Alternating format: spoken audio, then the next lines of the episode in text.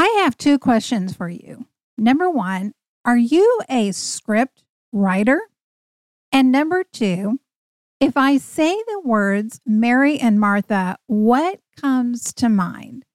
I'm guessing that for many, most, maybe all of you, the story that comes to mind when you think about Mary and Martha is the account where Martha is busy trying to get all of the preparations ready while Mary is sitting at the feet of Jesus. Well, today we're going to dive into something else. And yes, there is a connection between writing scripts and Martha in this story.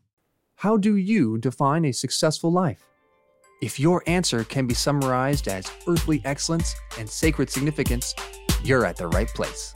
Join host Stephanie Smith as she shares three keys unlocking a life of lasting purpose. Learn yourself, love God, and live connected. You'll become smarter about yourself, skilled in human dynamics, savvy about the Christian faith, and strengthened to pass this wisdom on to upcoming generations. And now let's get started. Today we are looking at the first part of John chapter 11, verses 1 through 27. And this chapter, one of the most famous stories in all of the New Testament, I want us to kind of take our time going through because, again, as with the Gospel of John, he packs so much into his writing style and if we just kind of read through it real quick, we miss the richness and the depth of the information that he gives to us. So, John 11 opens by telling us that there is a man named Lazarus who is ill. So ill, in fact, that his sisters Mary and Martha send word to Jesus. They send messengers to Jesus. Now, Jesus had left Jerusalem at the end of John chapter 10 because the, the Jewish leaders there had tried to kill him. Yes, that's right. They had tried to stone him to death because after they had asked him to say, Well, tell us plainly if you're the Christ or not, which would have been saying, Yes, I'm the Son of God. When they deduce that that is what he's saying, then they decide that they're, they're going to kill him for saying that. But Jesus escapes and he goes out into a, an entirely different area. So Mary and Martha know this and they get word to Jesus.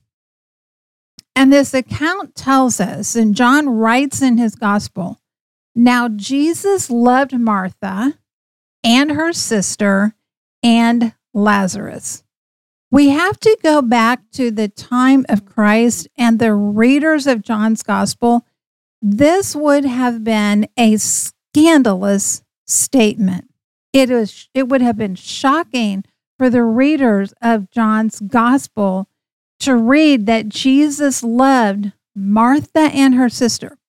People would have expected John to write that Jesus loved Lazarus, but they never would have expected, unless, and, and unless of course they had already come to faith in Christ. But even then, culturally, the fact that John would write that Jesus loved Martha and her sister why is it? Well, here's a couple of things to keep in mind. You know, the daily prayers of Jewish men in, in this time period included a prayer of, quote, thanksgiving.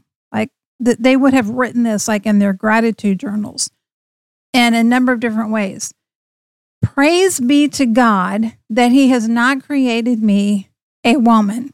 I mean, talk about male chauvinism. These people had this down.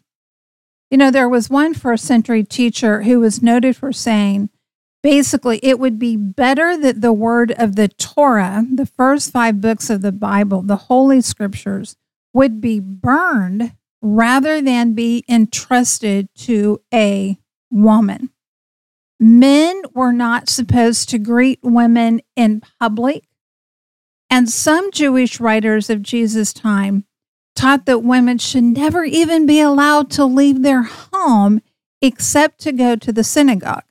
And even then, when they went to the synagogue, there was a division and a separation. And even there, they were treated like second class citizens. Rabbis and teachers of the day did not include women. Many women didn't have any kind of an education. They certainly didn't get the kind of education that boys and men received. But Jesus was unlike any other rabbis of his day. Scripture is packed with examples and information that show that women were included as part of that larger gathering of his disciples. Sometimes we think of Jesus' disciples as only being the 12, but scripture references that there, there were larger numbers. He had the 12 specific ones that became the apostles, but they weren't the only ones that were a part of his ministry. They weren't the only ones that were present um, on the day of Pentecost. They weren't the only ones that were there at the cross. They weren't the only ones who were given the Great Commission. And that larger group included women as well. And Jesus even allowed women to bankroll, to finance his ministry. One common trait of all oppressive societies is how they treat their women. And sadly, it's not just men who oppress women. Women can sometimes be the worst oppressors of other women. And whether that is done in these more subtle, kind of snarky ways, or it is done in more overt ways, um, we see that happens a lot, far more so than, than men oppressing other men. The model here that we want to focus on is that Jesus respected both men and women. He included both of them, both genders, in the work of the kingdom, and we need to do the same. Well, Mary and Martha informed Jesus uh, via messenger, the one you love is ill, referring to Lazarus. Why do they put it this way? Why don't they just send a message that says Lazarus is ill? You know, I wonder if it's because there was a subtle reminder in their phrasing. Jesus, remember, this is your friend. This is someone you love. This is someone who you care about. This is someone who's valuable to you. Is it possible that underneath that phrasing, there's the hint of fear and doubt that Jesus might not just show up, that Lazarus might not be important enough for Jesus to show up and to heal him? And it wasn't like Jesus was only in the habit of healing his close friends. It was a matter that he healed all kinds of people people that weren't within his community, people who weren't within his, his group of disciples.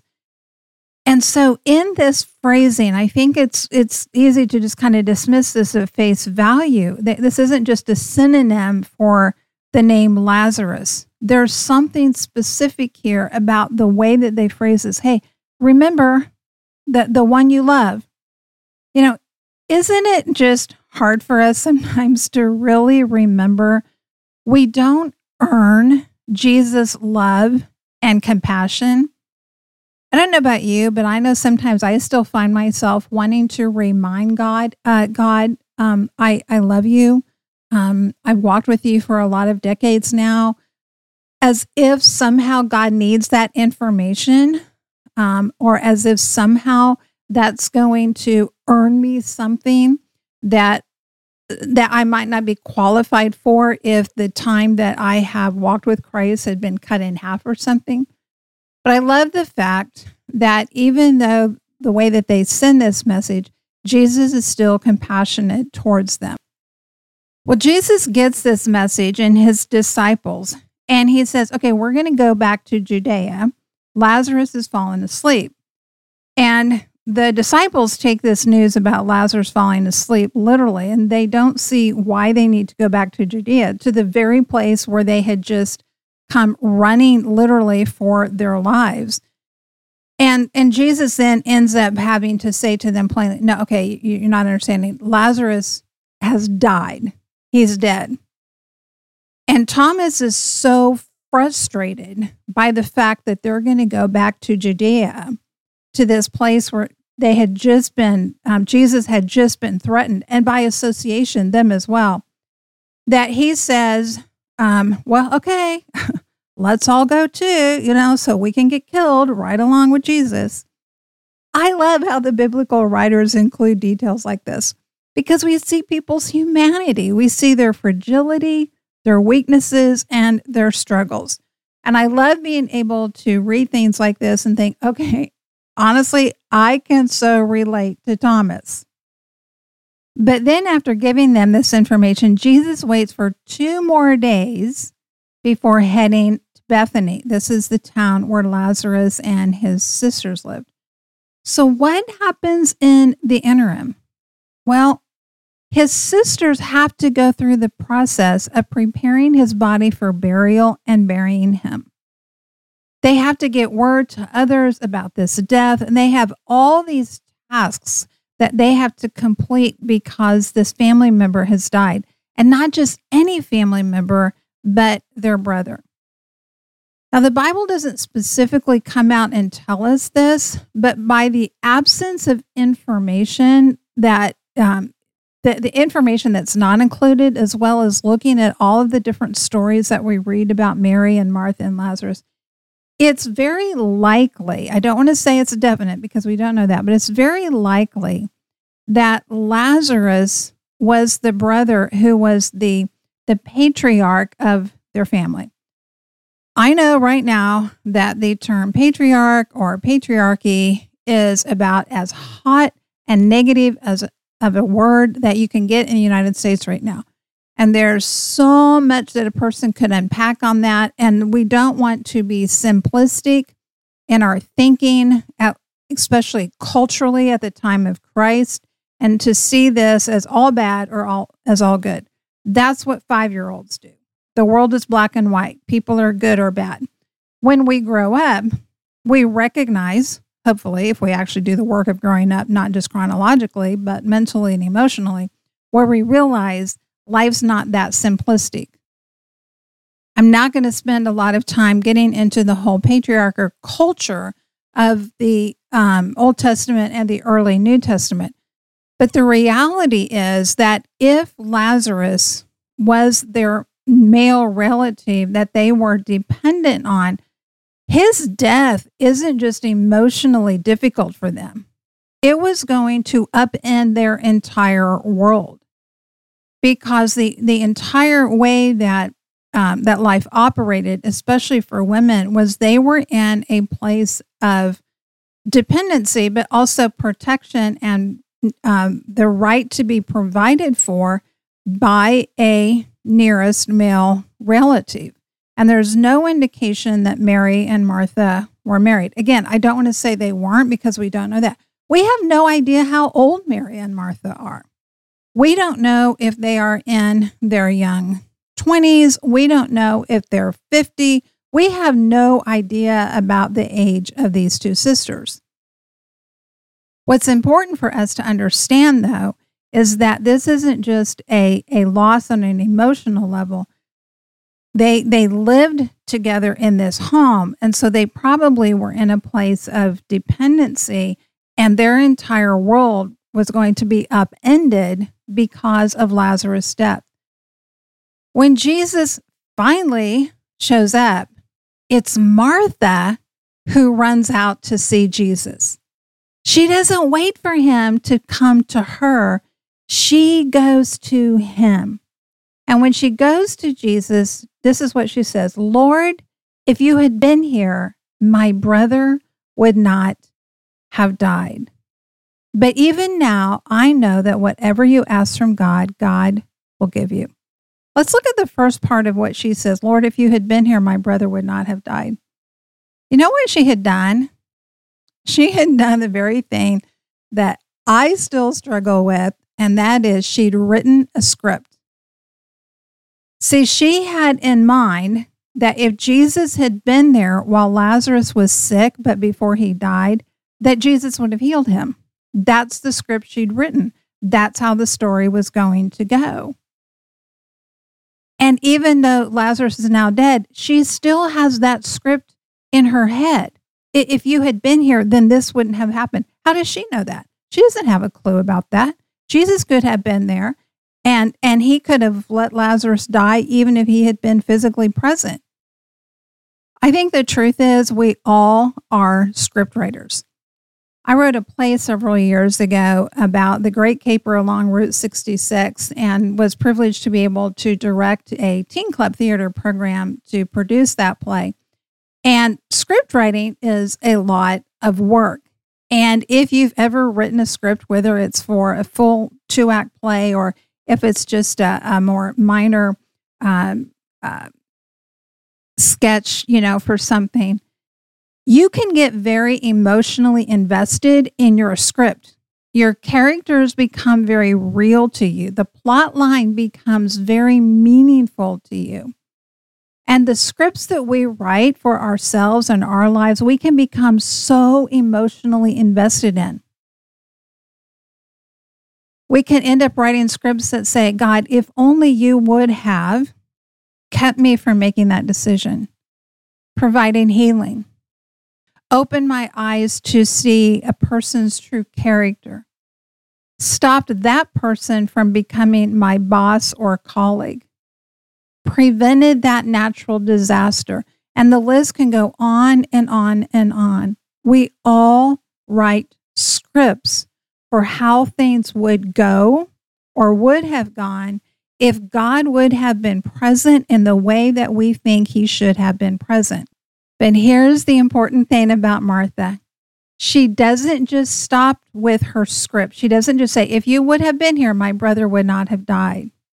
No, she goes on with a profession of faith, not just in Jesus' ability to work miracles, but she makes a declaration that he is the Christ, the Son of God.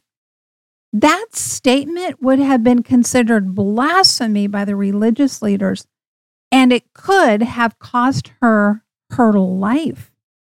Martha is one gutsy woman. And sometimes she gets a bad rap because we only tend to associate her with that story of Mary and Martha, where Martha's running around, you know, focused on serving when Mary is sitting at Jesus' feet, focused on learning. But this story shows us Martha has been listening.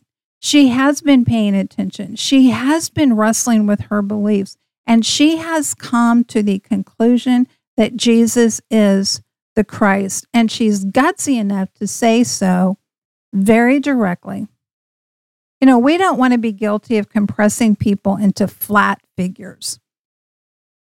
In literature, a flat figure is a person who's one sided. They don't really ever change throughout the story. A rounded character has a lot more nuance, and we see them grow and develop um, over the course of a story. But oftentimes, we can associate people whether we read about them in the Bible or people that we know in our own personal lives as being a flat character. We look at one scenario, one situation, one piece of information about a person's life, and we sum them up and we categorize them by saying, this is who that person is. We want to do the work of looking at a person's entire life. We've been touching on this a little bit in previous episodes because it's so vital for us to look and see if both a person's words and actions align. So what we want to be doing is we're we're not looking for perfection. We're looking for consistency of behavioral patterns. Even if that pattern is chaos and contradiction, there's still some consistency with that. Martha's pattern, however, is consistent. She is a true disciple of Christ. Does she get it right 100% of the time? No. But she doesn't allow her pain and the fact that the script didn't go the way she thought it was supposed to go to turn her away from faith in Christ. Doubt and fear are evidence of being human, not being a poor disciple as we wrap this up today, there's three things that I really want us to highlight um, in in this this episode. Number one is Jesus was scandalous by society's standards and how he treated women with dignity and equality. But he demonstrates for us that our standards are not set by our culture, but by him and by God's design. And we don't want to make this truth only apply to men and women. We want to apply this to people wherever they are socioeconomically, wherever they are in, in any kind of category that we might place them in. We may sometimes be called upon to be scandalous because we so go against what the culture and society tells us. And Jesus modeled that for us in the way that he treated women that was so, so incredibly different from how the expectations would have been from him at that time, both as a man and as a rabbi, as a teacher. The second thing is we want to remember we don't need to earn Jesus' compassion. He is patient with our fears, which can pull us back into this type of thinking that we somehow need to justify, hey, Jesus, remember you love me. Remember you care about me. And then we attach a script to that about how, how that's all going to work out. And the third thing is that just like Martha, we don't allow the pain of disappointment, even when it, it, it hits so hard to being the death of a person, the death of a dream, the death of a relationship, that that pain pulls us away from Christ, but instead propels us to run to him. That's what Martha did. Even though the script she had written didn't, you know, Jesus didn't go along with that script. That's not how it worked out. She did not allow the very real pain that she was in to pull her away from faith in Christ, but instead, that pain propelled her to run to Him with a profound declaration of faith in who He was.